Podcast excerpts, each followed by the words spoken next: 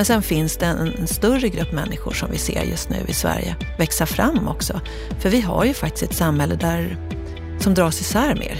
Det är fler som blir väldigt rika, det är fler som lever på väldigt låga inkomster och den här medelklassen minskar ju väldigt många kommuner.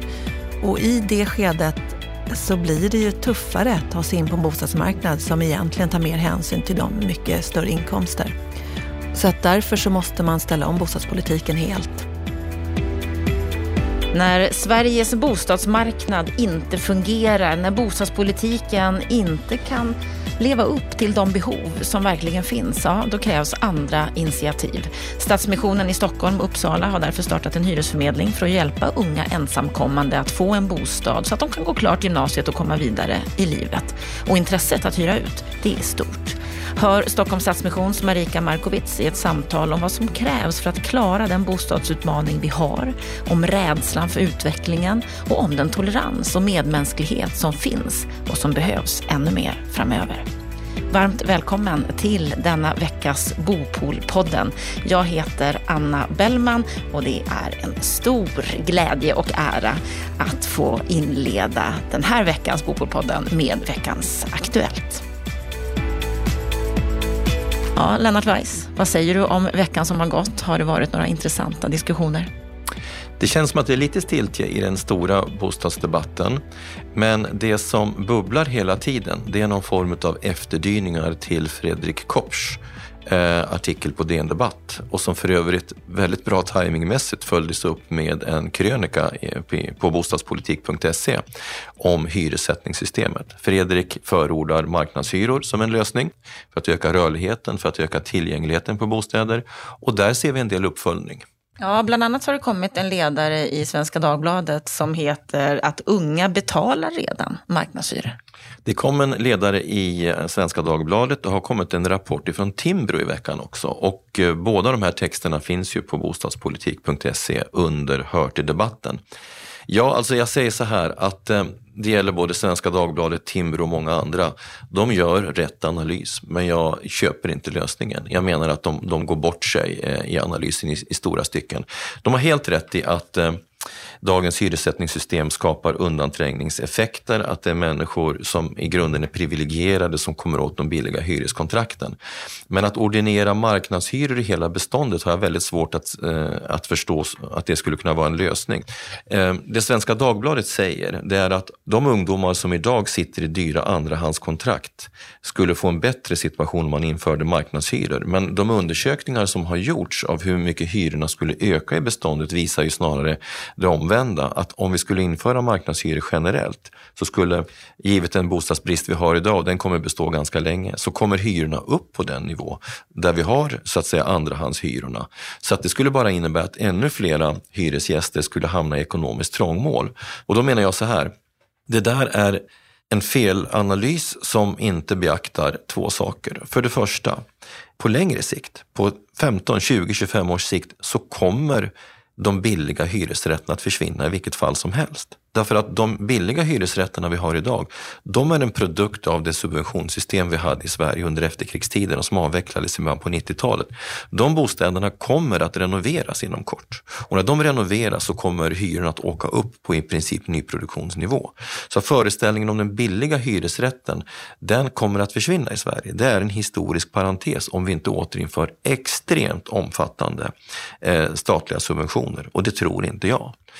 Så då blir ju frågan, var ska de billiga bostäderna då uppstå? Ja, det, det Svenska Dagbladet och Timbro glömmer bort, det är att de finns ju i det ägda beståndet. Så att ungdomar som har ekonomisk förmåga att efterfråga, de har jobb, de har stadiga inkomster, de har ju ett annat alternativ. De ska hjälpas in på den ägda marknaden och det kan man göra genom startlån och subventionerat bosparande och vad det nu är. Och sen så beaktar man ju ytterligare inte en sak och det är att göra om eh, det här systemet, det möter en, en, en lång rad problem som Stefan Attefall kommenterade förra veckan. Nämligen man kommer i konflikt med eh, hyressättningssystemet, hyreslagstiftningen som en konsumentlagstiftning. Man ska göra om hela förhandlingssystemet. Man möter starka intressegrupper men framförallt möter man en enorm oro hos konsumenterna som inget politiskt parti är intresserade av att eh, så att säga eh, ta strid mot. Så att det här är ett exempel på att man i brist på helhetssyn målar in sig i ett hörn. Man går in i en återvändsgränd där man egentligen inte löser några problem. Man, man, skapar bara en politisk strid som, ingen, som man har väldigt små förutsättningar att lösa. Det finns helt enkelt bättre alternativ på att lösa de problem som Svenska Dagbladet och Timbro tar upp. Något de riktar in sig på är ju andrahandsmarknaden också, där det visar sig att eh, personer i Stockholm betalar högst andrahandshyror jämfört med många andra europeiska länder. Ja, eh, det förstår jag därför att eh, det är en reflex av att eh, vi har en väldigt stor bostadsbrist och det är också en spegling av att vi har bestämt oss i Sverige för att fördela alla hyresbostäder som fördelas via bostadsförmedling på kötid. Och det är en princip som jag tycker man kan ifrågasätta. Varför ska alla bostäder fördelas efter kötid? Varför kan inte åtminstone hälften av bostäderna fördelas efter behov?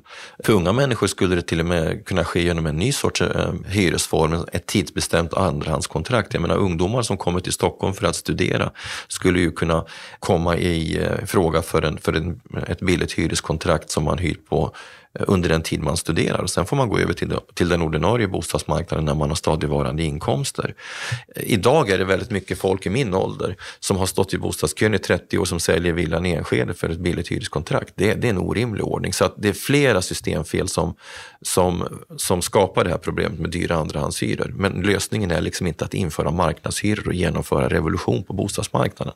Mm, det finns mycket på vår bostadsmarknad som inte fungerar och då kommer det nya lösningar. Och nu ska vi få höra ett sådant initiativ som alldeles nyss har kommit ut på marknaden, det som Stadsmissionen har lanserat precis. Så nu ska vi få höra Marika Markovic berätta mer om det och sen kommer Lennart tillbaka och kommenterar. Så Lennart, vi hörs igen om en stund.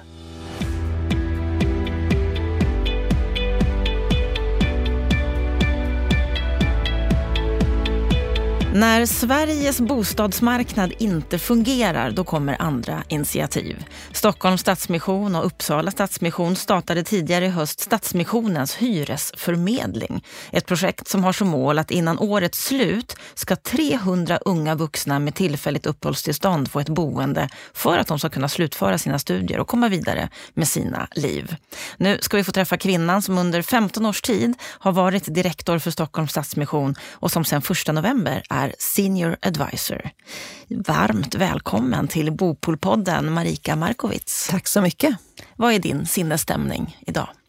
Ja, men idag så kom jag just ifrån hyresförmedlingen där jag gick förbi och eh, är glatt överraskad för vi har fått ett gensvar som jag faktiskt inte riktigt trodde på till att börja med när vi skulle satsa på det här projektet. Så du är glad? Ja, jag är glad. Mm. Härligt att höra. Mm. Då blir det en bra stund här tillsammans. Men innan vi kommer in lite mer på just det här med hyresförmedlingen så, så vill vi veta lite mer om dig.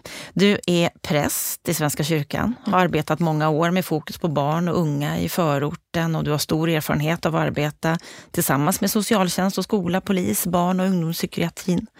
Du är aktiv i Stockholms Stadsmission. Du kom dit 2003. Vad var det som ledde dig dit?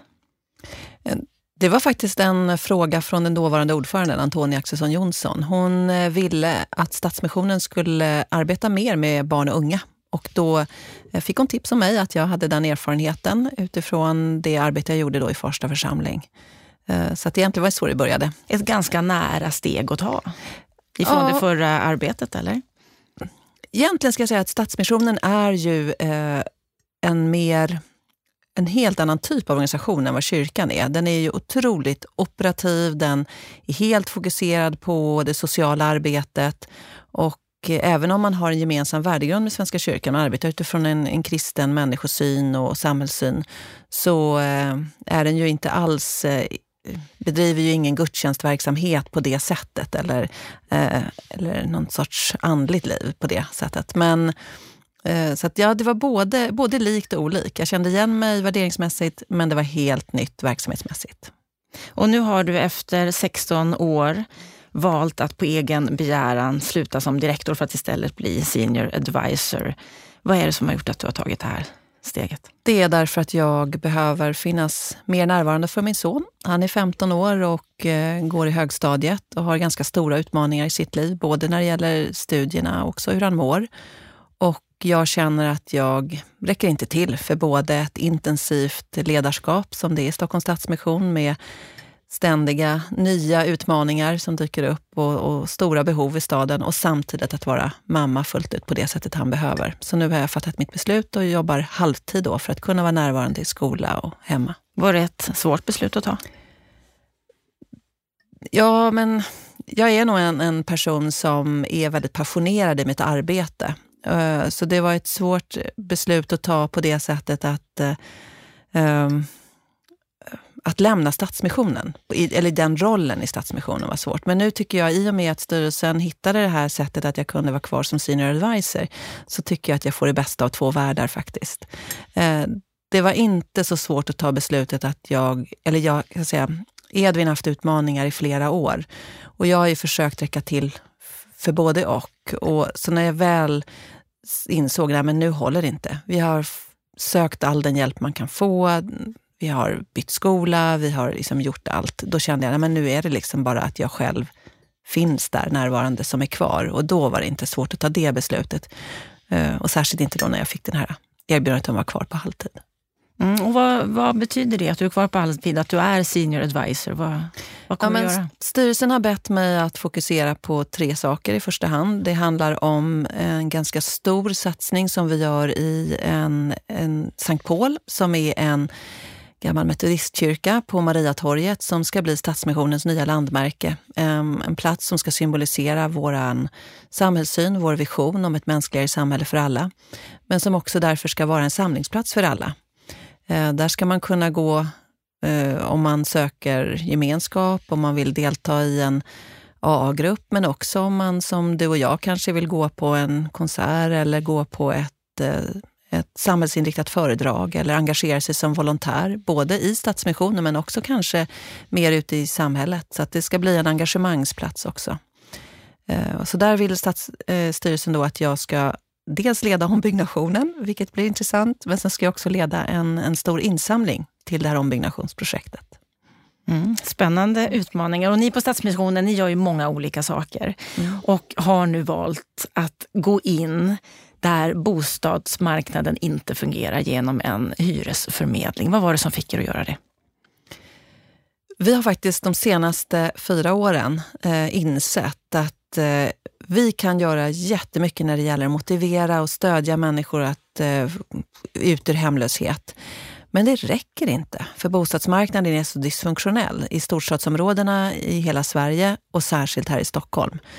Så vi bestämde oss redan då för fyra år sedan att vi behöver nog agera lite mer som hyresvärd ibland eller som mellanhand ibland. Eh, att kanske stå på kontraktet eh, när det är särskilt utsatta situationer. Och nu i det här senaste skedet så har vi sett det som att vi eh, kan skapa trygghet eh, för både den som ska hyra ut ett rum eller en eh, del av en bostad och också den som ska bo hos främmande människor. så att säga. Så att vi tänker att vi på det sättet, och att också göra, göra det lättare för människor att hitta varandra. Så det är väl matchningen här och tryggheten att vi finns med och stöttar om problem skulle uppstå. Och ni gör det här tillsammans med Uppsala Stadsmission. Varför ja. då? Eh, därför både Uppsala och Stockholms Stadsmission har jobbat under flera år nu med att stötta just den här gruppen unga som vi börjar att leta bostäder åt, nämligen ensamkommande unga som eh, har uppehållstillstånd enligt den nya gymnasielagen och studerar på gymnasiet. Då. Eh, och just den gruppen har vi drivit boende för de senaste två åren i samarbete med våra kommuner, både i Stockholm och Uppsala. Men nu ska den, de boendena upphöra vid årsskiftet och de här personerna behöver en bostad för annars bor de på gatan helt enkelt. Och hur har det här initiativet tagit emot? Det är faktiskt ganska bra. Jag, eh, när mina kollegor kom fram med den här idén så tänkte jag, ja, när man ska säga ja, man ska inte, man ska liksom inte vara, vara nedslående från början. Men jag trodde kanske inte att vi skulle få så stort gensvar som vi ändå fått. För att nu har vi i Stockholm eh, varit ute i fem veckor, fem, sex veckor och frågat efter bostäder, ja, bostäder att hyra ut. Och vi har fått in ungefär 250 intresserade. Eh, sen är det inte alla de som blir någonting. Vi jobbar just nu med ett hundratal, liksom, med att försöka hitta en matchning och så. Um, I Uppsala så har vi varit ute bara i två veckor och där är det väl ett 30-tal som hört av sig. Så att eh, vi hoppas att gensvaret ska bli lite större där. Och vad är det då ni söker när ni söker bostad? Ja, men vi, söker, vi, är, vi är faktiskt ganska öppna för allt möjligt. Men, men det är klart, det behöver vara ett rum som man kan stänga en dörr om sig. Eh, det måste finnas plats för säng och någon form av garderob och ett skrivbord så man kan sköta sina studier. Eh, sen ska man ha tillgång till eh, dusch och till kök så man kan ordna lite mat. Och att man kan tvätta kläder. Men det, det behöver inte vara egen ingång? Eller? Nej, det behöver det inte alls vara. Det är också så att vi eh, har drivit i ett och ett halvt år ett projekt som heter ett fadderhem. Och där hade vi, eh, vi ansvarade egentligen för att eh, nästan 350 unga ensamkommande skulle ha någonstans att bo eh, efter att de fyllt 18 år och var tvungna att flytta ifrån eh, de kommunala eh, boendena som de tidigare bodde i. Och I det här fadderhemsprojektet då hade vi två varianter för bostäder. Det ena var att man fick bo i ett fadderhem, en privatfamilj som erbjöd ett rum hemma hos sig. Och där bodde ungefär 130 av de här ungdomarna och nära 200 då, lite drygt 200, fick bo i olika typer av korridorsboenden eller ja, där de mer eller mindre fick klara sig själva men med lite volontärer som kom ibland. Och det visade sig när vi utvärderade det här projektet att de som bodde i familjer var de som hade klarat sina gymnasiestudier allra bäst och de som hade också lärt sig svenska språket allra bäst och som också hade mest kunskap om det svenska samhället och, och så. Och det är därför så känner vi att vi vill inte skapa stora korridorsboenden eller studentrumsboenden, liksom, utan vi tror just på det här att man faktiskt har en relation till en, ja, en familj eller en ensamstående, men som ändå är förankrad i, i Sverige. Men vilket ansvar har familjen? Egentligen inte alls. Man är, man är hyresvärd, det vill säga att man hyr ut ett rum precis som man har inneboende. Den ska klara sig ekonomiskt och all sin hushållning och allt praktiskt själv. Men det är ändå det där att man har, man har kontakt med någon och, och man kan... Och sen kan man, får man ju ha den man får ju ha den relation och den kontakt som man själv önskar, eller båda önskar helt enkelt. Så det kan vara olika tänker vi. Och som du säger, ni är med som stöd. Är det ni som står på kontraktet? Nej, det är det inte, utan det är den unge själv som gör det. Och hur lång tid tycker ni är lämpligt att, att hyra ut en bostad på det här sättet? Ja, vi tycker ju att ju längre desto bättre. Framförallt under den tid som den unga har fortfarande sina studier eh, kvar eh, att göra. Så att det kan ju handla om något år. Men vi säger mellan tre och sex månader vill vi helst att eh, kontrakten ska vara på. Så då kan man göra det som en test först och se ja, om det här kan fungera absolut. och se om det kan leda till någonting längre så småningom. Du, ni har ju som mål att 300 innan året är slut ska hitta en bostad på det här sättet. Mm. Kommer ni att nå det tror du? Just nu är jag hoppfull faktiskt. Eh, det som är roligt är att det verkar som om många tipsar varandra också. Eh, en intressant iakttagelse vad jag förstod från mina kollegor, det var att eh, i Stockholm verkar det vara många av de som hör av sig till oss nu, de är mer vana vid då, det här med tanken på att hyra ut. Man har gjort det förut eller, eller så. Medan de som hört av sig i Uppsala, de Ja, det är mer ny tanke, men inte alls lika självklart att det finns en, en liksom, sån här inneboende marknad på samma sätt som det tydligen gör i Stockholm. Och det här är ju ett, en, en mm. första våg av ja. att hyra ut på det här sättet. Hur stort är behovet egentligen? Och det är ju mycket, mycket större. Um, vi vet ju att det finns, och jag tror att det finns också en, en, en, så att säga, en bostadsbrist som inte vi heller i Stockholms Stadsmission helt har koll på. Nu vet vi att det finns ungefär en 300 unga eh, som studerar på gymnasiet men som ändå är över 18 år som behöver det här. Som vi känner till därför vi har så att säga, haft kontakt med dem under flera år. Eh, men sen vet vi ju att det finns ju jättemånga unga studenter ute i Stockholm, särskilt kanske när man flyttar till Stockholm som för att studera på högskolor, som också letar bostäder. Och Eh, förutom då att vi också känner till att det finns många som lever också i en social hemlöshet där man har eh, kanske mycket mer personlig problematik kring sin hemlöshet. Men där tror vi kanske inte att det är den här typen av inneboende kontrakt som är lösningen, utan där behöver man andra typer av mer långsiktiga boenden. Så hur stort skulle det här initiativet kunna bli? Uh, Nej, men jag tror att vi skulle nog kontinuerligt kunna hyra ut 300, alltså he hela tiden om och om på nytt förmedla 300 lägenheter under flera år. Det är jag övertygad om. Och när det gäller andra grupper, människor som du berättade om här som också är, har svårt att få en bostad, kommer ni engagera er där för att hitta lösningar? Alltså vår dröm är att kunna förlänga det här projektet under nästa år och också kunna förmedla till, till andra, eh, gärna unga, vuxna i första hand. Eh, sen så redan idag så arbetar vi med någonting som heter eh, eh, Bobyrån. Och där eh, försöker vi hitta matchning mellan vuxna i hemlöshet Eh, Bobyrån söker i och för sig i första hand och där jobbar vi mer mot eh, fastighetsägare. Eh, där vill vi ha lägenheter och helst vill vi ju att det ska vara lite mer långsiktigt. Där kan det handla både om ensamstående, vuxna som har levt länge i hemlöshet och som kanske har en mer komplex problematik. Men det kan också vara barnfamiljer eller eh, äldre som inte har en missbruksproblematik eller psykisk sjukdom utan mer fattigdom som grundorsak för sin hemlöshet. Och där kan vi också träda in kanske med en annan typ av stöd i boendet för de som behöver det. Så det är ju mer ett långsiktigt arbete. Så att, ja, men vi tittar nog på bostadslösningar på väldigt många olika kreativa sätt just nu. Um, och det här är ju ett område som vi pratar oftast om. Den sociala hemlösheten eller den sociala bostadsbristen som, som ju behöver fungera på ett helt annat sätt. Mm. Har ni något samarbete med andra aktörer för att lyckas med mm. era initiativ? Ja, men absolut. Eh, just nu så håller vi på att förbereda vår eh, årliga hemlöshetsrapport. Och I den så går vi ut och pratar om behovet av sociala bostäder, eller social housing som man pratar om internationellt.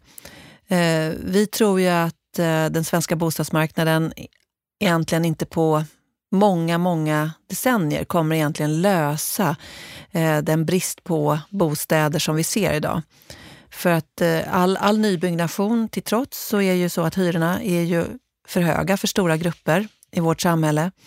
Och det är också så att det finns många människor som har en social utsatthet i bagaget och som då aldrig kommer i fråga för kontrakt. De har skulder eller, eller ehm, ja, kan inte ha referenser för har skött boenden tidigare så, så att de kommer inte i fråga för hyreskontrakt, inte ens inom allmännyttan.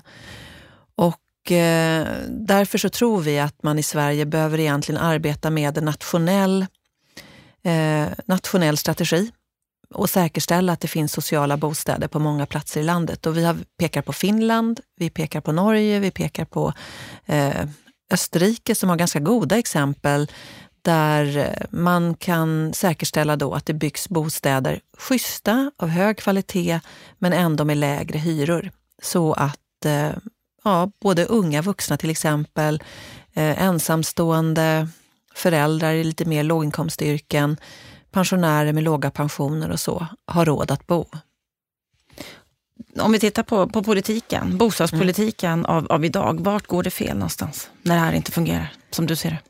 Jag skulle säga att vi måste titta tillbaks kanske nästan 20 år i tiden eh, när Sverige blev medlem in, i EU. Eh, då så att säga, tvingades vi in eh, i ett system där vi inte kunde arbeta med den bostadspolitik som man haft tidigare med, som byggde mycket på subventioner. Och där allmännyttan så att säga, såg som ett redskap för kommunerna att kunna sätta eller styra hyresmarknaden liksom med lägre hyror. Eller man, man hade helt enkelt andra drivkrafter för hur, hur man säkrade bostadsförsörjningen. Eh, men EU-inträdet gjorde att det ledde till, eller det blev egentligen utdömt som ett sätt att snedriva konkurrensen på bostadsmarknaden. Att det inte blev likadant för alla aktörer och då kunde man inte fortsätta arbeta så, bedömde vår regering. Och därmed upphörde också en, en, nationell bostadspolitik. Det blev helt enkelt upp till kommunerna att lösa bostadsförsörjningen. Och man såg det som att marknaden skulle lösa tillgången till bostäder. Och det kan vi konstatera nu att marknaden eh, anpassas ju alltid efter den, liksom, den större majoriteten. Eh, och de flesta av oss, eh, även om det är väldigt dyrt, eh, har ju arbeten, kan då ta lån och eh, marknaden anpassar sig till våra vad vi förmår att göra och att vi förmår både köpa och hyra bostäder då med lite högre hyror. Men sen finns det en, en större grupp människor som vi ser just nu i Sverige växa fram också. För vi har ju faktiskt ett samhälle där, där som dras isär mer. Det är fler som blir väldigt rika, det är fler som lever på väldigt låga inkomster och den här medelklassen minskar ju väldigt många kommuner. Och i det skedet så blir det ju tuffare att ta sig in på en bostadsmarknad som egentligen tar mer hänsyn till de mycket, mycket större inkomster. Så att därför så måste man ställa om bostadspolitiken helt. Och vad skulle du se som de viktigaste delarna där? Ja, men det, det är ju dels det här att våga sig på eh, sociala bostäder. Eh, att arbeta inte bara med att liksom varje kommun ska lösa bostadsförsörjningen. Vi är mycket mer rörliga idag, vi flyttar runt i Sverige. Den där, där tänket att kommunen löser det håller inte riktigt längre. Och sen ser vi också att eh, vi tror ju på att man också skulle jobba mer med nationella eh, sociala bostadsstiftelser som har ett enda syfte, nämligen att säkerställa bostäder för alla. Som inte är politiskt styrda, som inte är vinststyrda eller eh, av annan logik annat än att säkerställa bostäder för alla. Sen har vi också en tanke om att det krävs en, en, en eh, för att minska hemlösheten särskilt, då krävs det också en nationell hemlöshetsstrategi där man tittar också på stödinsatserna, eh, hur man kan säkerställa att man kan få missbruksvård snabbt och, och eh, att man också kan få rätt till olika typer av alltså bostadsstöd under väldigt lång tid. För den största så att säga, samhällsvinsten det är ju om människor egentligen aldrig blir vräkta. Eh, så där är ju vräkningsförebyggande arbete superviktigt för familjer och för enskilda personer som är i risk för att kunna förlora sin bostad. Alltså det finns flera insatser man behöver göra. Mm, och som du sa, ensamheten, mm. den ökar. Ja. Ett av våra stora problem. Ja, det är det. Och eh, där eh, är det ju så naturligtvis att vi, vi kan ju se att det finns många äldre som bor... När man förlorar liksom, sin partner så, så bor man kanske lite för stort, men det är ju omöjligt att flytta.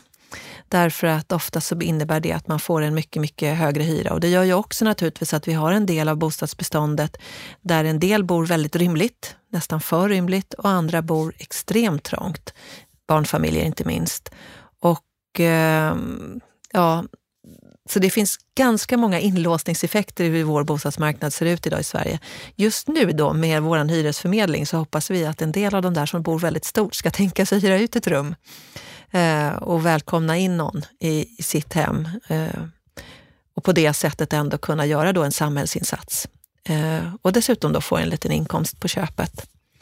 Eh, du frågade tidigare just det om våra samarbeten. Och eh, för oss så är ju egentligen alla lösningar på stora samhällsproblem en, ett, en liksom, man måste alltid lösa dem genom goda samarbeten. Idag har vi ju ett tätt samarbete med Stockholms stad som kommun när det gäller just den här gruppen ensamkommande. Eh, men annars så försöker vi också etablera samarbeten med flera fastighetsägare. Eh, Wallenstam är ett av dem, men det finns många flera som vi samarbetar med som eh, ger oss lägenheter, särskilt till människor som har levt länge i hemlöshet via Bostad först, som är ett sätt att arbeta, eller då i samman, Eh, eller en annan modell som vi jobbar med som mer handlar om att hyra ut korttidskontrakt, ombyggnad, när fastigheter ska byggas om och så till barnfamiljer. Och sen är det då att vi också samarbetar med privatpersoner, som i Hyresförmedlingen.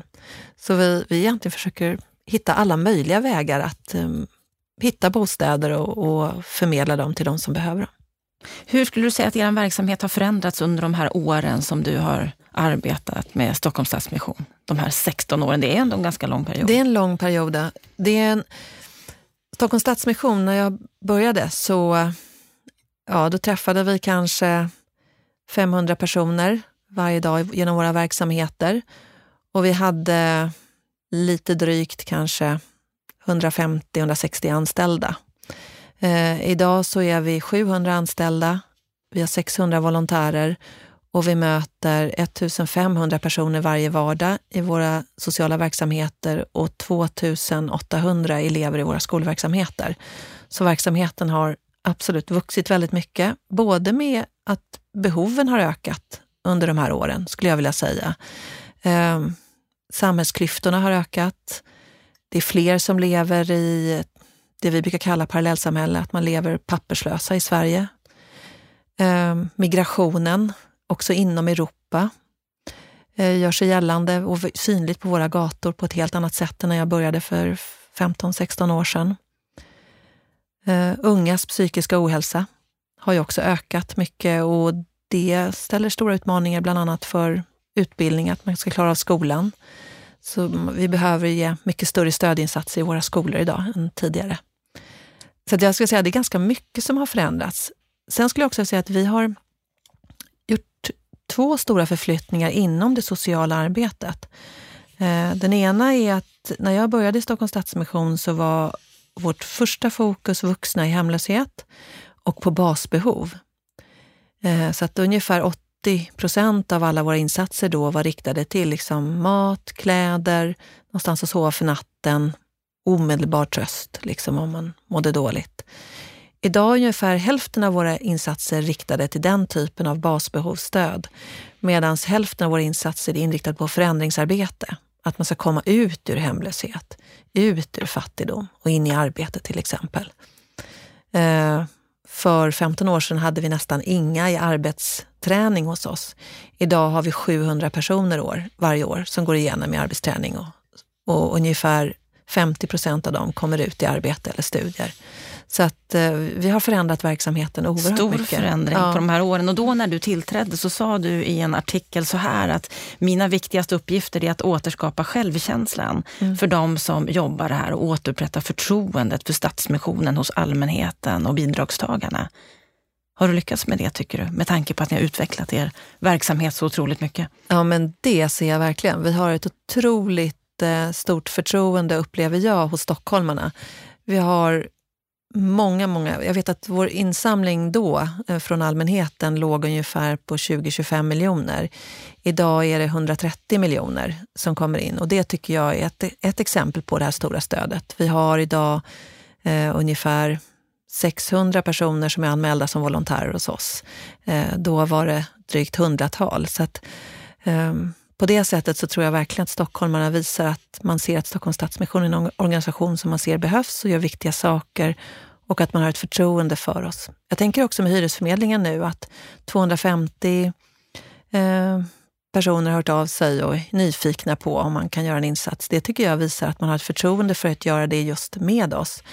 Jag pratade med mina kollegor idag innan och då sa de att ja, vi pratade med en annan organisation som har försökt göra likadant, men de sa det att det är så stor skillnad när det är en organisation som människor vet vad de gör och, och liksom känner trygghet i att gå in i en sån här eh, samarbete med och när det är en helt okänd organisation. Så jag, jag, tror att just att vi har lyckats de senaste åren med att skapa förtroende, tillit. Och det ni verkligen jobbar med, det är ju att, att bygga samhället. Ja. Ett fungerande samhälle för, för alla oss som bor här. Och då är ni ju inriktade såklart på de som behöver extra stöd.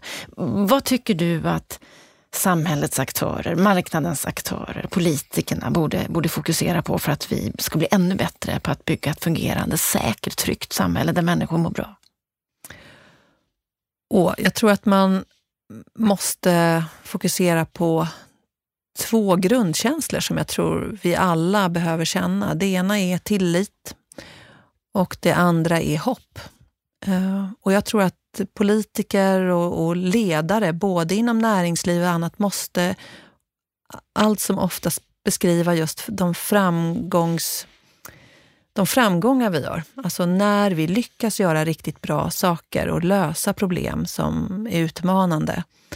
Jag tror väldigt, väldigt mycket på samverkan. Det har jag gjort sedan min första dag som direktor i Stockholms Stadsmission och har också lett organisationen in i många många sam samarbeten där vi som olika aktörer löser problemen ihop. Eh, det bästa exemplet är egentligen med Stockholms stad.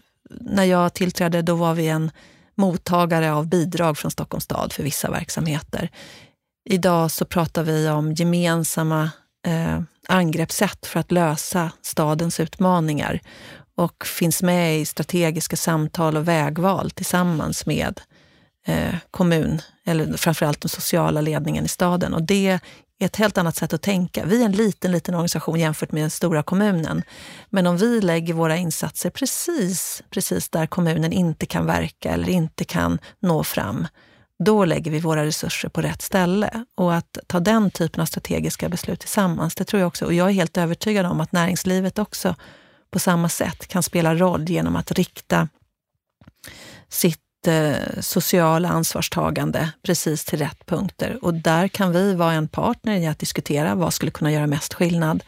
Eh, men det är ju också det offentliga naturligtvis, även till näringslivet. Jag tror men ni har en del samarbete med privata aktörer? Absolut. Mm. Näringslivet, ja. Vi har, eh, vi har flera stora företagspartners som stödjer oss under många år, även där vi kan göra mer konkret. Men, men som jag nämnde, vi har Wallenstam som en huvudpartner, SBAB när det gäller bostäder. Eh, och vi har, eh, och jag tänker många företagspartners. Mm, och ni vill gärna ha fler också? Absolut. En sån här fråga som rör just vår samhällsutveckling och som vi har pratat om de senaste två, tre mm. åren eh, och som fortfarande är aktuell och aktuell just nu, det är ju det här med tiggeri. Ja. Där har ni också gått ut, du har gått ut och uttalat dig. Ja, absolut. Vi har ju en lång erfarenhet av att arbeta med eh, de som ofta, ja, det, det är ju EU-medborgare som kommer till Sverige för att hitta olika sätt Eh, av försörjning. Och eh, en hel del av dem som kommer ifrån Rumänien och Bulgarien eh, och som är romer försörjer sig via tiggeri. Och där har ju vi, vi driver dagverksamhet för dem och även eh, natthärbärgen.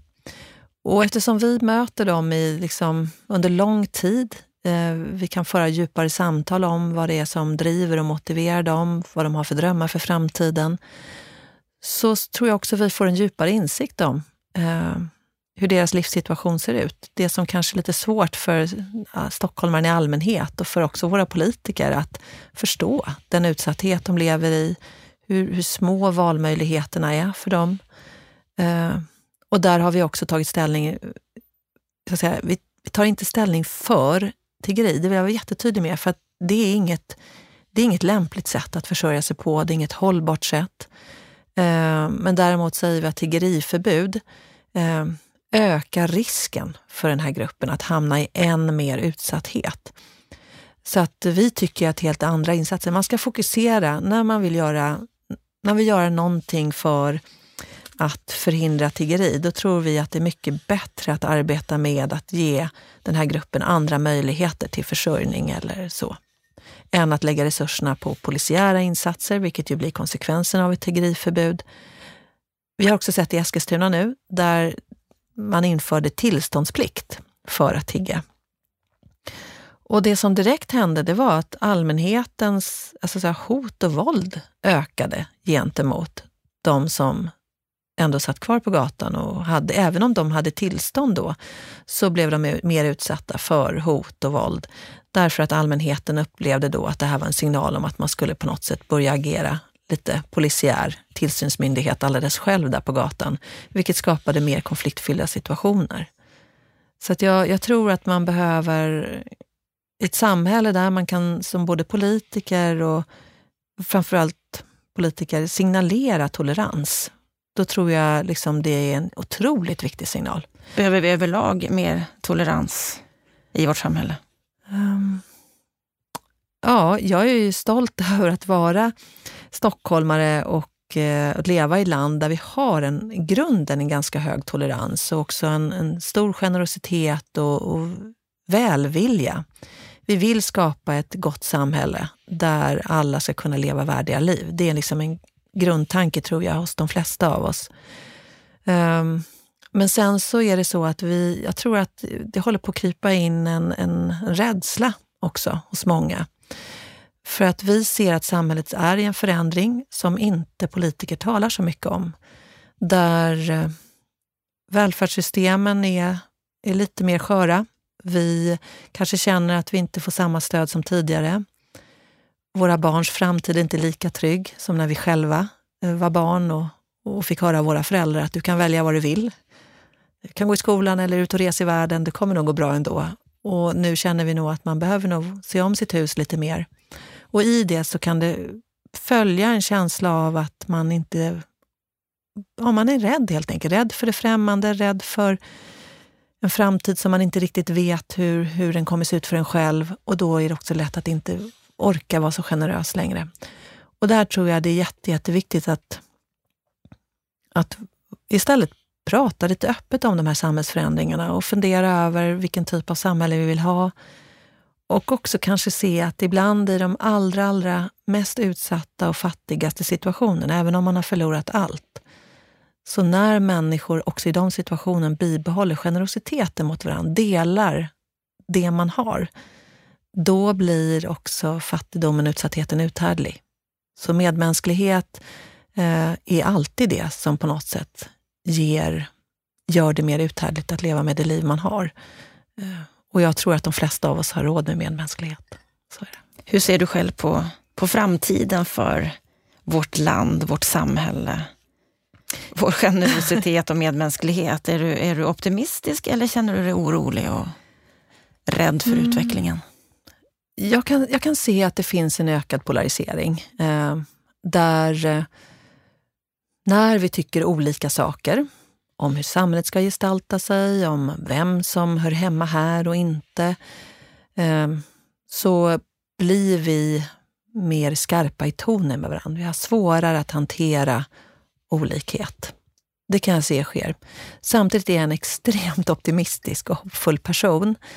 Så jag tänker att det här är, eh, det här är ingenting, det här går att bryta. För det är inte grunden i hur vi egentligen är som land. Eller det, är inte, det är inte grunden i den mänskliga naturen heller, utan jag är övertygad om att det finns en, en självklar... Alltså medkänsla är en medfödd egenskap hos varenda, varenda barn som föds, tänker jag. Och det gör att eh, chansen till medmänsklighet, till, till eh, solidaritet och till att Eh, så att säga, se att de bästa lösningarna för hur vi ska skapa ett gott och hållbart samhälle, de, de jobbar vi fram tillsammans. Den föds på nytt varje dag med varje människa som föds. Så att jag är övertygad om att det kan finnas perioder när vi, eh, när vi känner liksom att generositeten och medmänskligheten naggas i kanten. Men den kommer ständigt på nytt födas. Det är jag övertygad om. Så du är hoppfull? Ja, absolut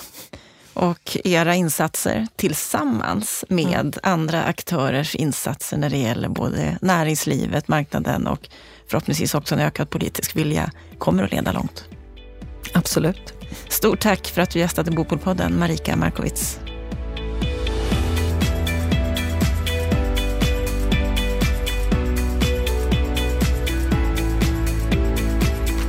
Då har vi hört initiativet som Stadsmissionen i Stockholm och Uppsala lanserar om Marikas syn på vart vårt samhälle är på väg när det gäller bostäder, bland annat. Vad säger du om det här initiativet som Stadsmissionen har startat, Lennart? Först måste jag få göra en kommentar om Marika själv. Vilken häftig person. Ehm, jag vet inte om jag träffade henne, men, men det var väldigt intressant att lyssna på det här inslaget. En, en sån besjälad människa. och, och, och eh, samhällsintresserad människa med driv, engagemang. Ja, det var roligt att höra. Om initiativet i sig, jo men alltså den här tanken om någon sorts inneboende kontrakt, det är ju en spännande och lite kul lösning på en i grunden eh, osund situation. Det, det, borde inte behövas inneboende kontrakt, det tycker jag man ska säga först. Jag menar, vi brukar skoja om hur folk bodde efter kriget i det forna Östeuropa. Man skapade en sorts kommunalkor som det kallades, va? där man hyste in flera familjer i samma bostad för att lösa bostadsproblemet och det skapade en enorm massa sociala konflikter. Det här är naturligtvis inte i samma skala och det sker i frivilliga former. Och jag, så att jag tycker att det är väldigt sympatiskt att människor människor är beredda att öppna sina hem, hyra ut en, ett rum eller vad det nu är och sen dela på gemensamma funktioner. Det är väldigt snyggt på många sätt. Det enda jag tänker liksom, det är att om du har en begränsad omfattning så är det helt okej. Okay. Skulle du få en större omfattning då behöver man skapa en viss eh, ordning och reda runt omkring det hela. Och det tror jag att Stadsmissionen ska fundera på. Därför att det finns ändå frågor som är kopplade till trygghet, hyresnivå, kontraktsform, till och med risk för utnyttjande. Jag menar, om unga tjejer sätter in en annons i Stockholm att de behöver en bostad så får de tio svar utav slemgubbar och det är inte så bra. Det är inte så trevligt och det finns en risk för det här också. Va? Fast här säger ju Stadsmissionen att de går in som ett stöd och lite grann som en garant. Ja, och det ska, de, det ska de ta på väldigt stort allvar. Man kanske rent av ska hjälpa till här att skapa någon form av reglerad kontraktsform kring det hela så att de som är inneboende har en trygghet. Men så länge Stadsmissionen sysslar med det här, då känner jag mig ganska trygg. Därför att det är en ordning och reda organisation och de vet vad de gör. Så det är väl det enda frågetecknet. Annars tycker jag det är ett trevligt och eh, positivt initiativ. Hon menar ju också att hela vår bostadspolitik behöver göras om i grunden. Hur ser du på de konkreta förslag som hon berättar om här? Jag tycker att hon gör en väldigt bra problemanalys, men jag är inte lika eh, övertygad om receptet. Jag menar enkelt talat så här att, att specifika problem behöver specifika lösningar. Eh, det, det är misstag som många gör i debatten och delvis också eh, Marika, eller så är det jag som hör fel. Men, men som jag tänker kring frågan så har vi alltså en grupp människor som befinner sig i någon form av Eh, social vanmakt. Det är drogmissbrukare, det är psykiskt utslagna, det är socialt utslagna, det är permanent arbetslösa. Det är människor som under väldigt lång tid har hamnat i någon form av vanmäktig livssituation som de inte rår över. De människorna anvisas sociala kontrakt idag, eller så är de hemlösa. För den här gruppen är det helt uppenbart att eh, vi behöver ha fler specialbostäder. Så det råder ingen tvekan om det. Alltså här behövs det särlösningar.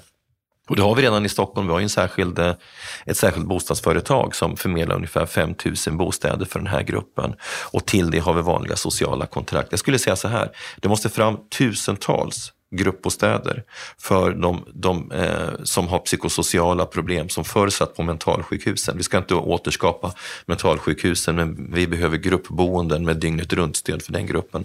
Drogmissbrukare behöver den här sortens boendeformer också. Men det är en helt annan sak när vi pratar om nästa grupp, nämligen ekonomiskt svaga eller om vi pratar om ytterligare en annan grupp, ungdomar och förstagångsköpare. För att det som eh, hon presenterar som recept, det ligger väldigt nära det som vänsterorienterade samhällsdebattörer ofta kommer in på subventionerade bostäder. Och nu har det blivit lite populärt i vänsterkretsar att titta på den centraleuropeiska modellen med, med socialbostäder eller social housing. Man ska ha klart för sig att det är extremt dyrt och det är socialt stigmatiserande. Jag ser inte att allmänt ekonomiskt svaga behöver ha att vi behöver skapa särskilda subventionerade bostäder för dem. De behöver bostadsbidrag. Och det är tänkvärt, på tal om Finland som också Marika refererade till, att Finland som har eh, mindre än hälften av Sveriges befolkning betalar ut bostadsbidrag per år på 20 miljarder. Vi är 10 miljarder och betalar ut 6 miljarder. Så bostadsbidraget skulle kunna hjälpa den gruppen. Och sen när vi talar om ungdomar, förstagångsköpare, Eh, en grupp människor som faktiskt har höga inkomster men som spärras bort utav kreditrestriktionerna. För dem ska man naturligtvis ha ytterligare en annan typ av lösningar och för dem handlar det om att skapa särlösningar så att de kommer in på den prismässigt mest attraktiva delen av bostadsmarknaden som är den ägda.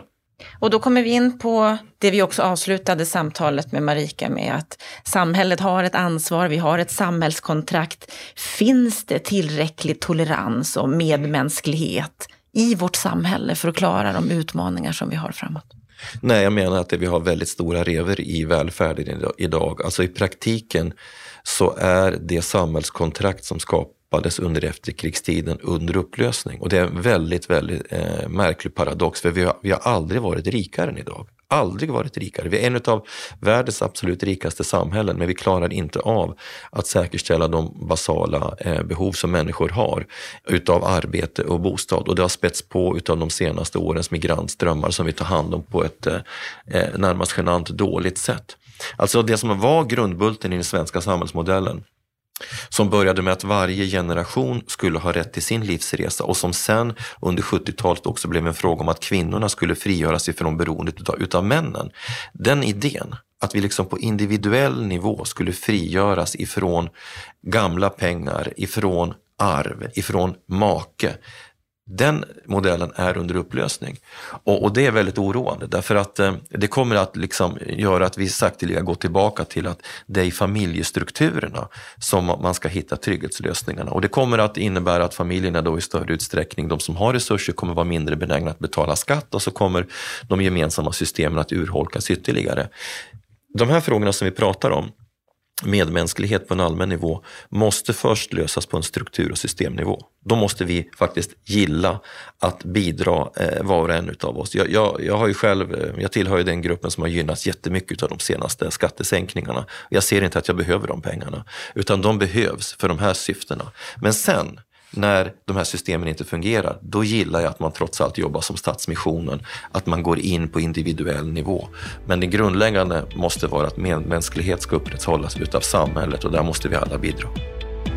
Det var allt som vi har från Bopolpodden idag. Jag tror att övriga kommentarer just nu är överflödiga. Vi kommer förmodligen att se fler initiativ på det här sättet eftersom vår bostadspolitik inte fungerar riktigt som den borde för att klara av de behov som finns.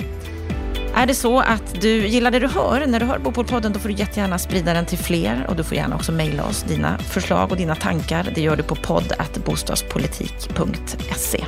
Ha en riktigt trevlig vecka.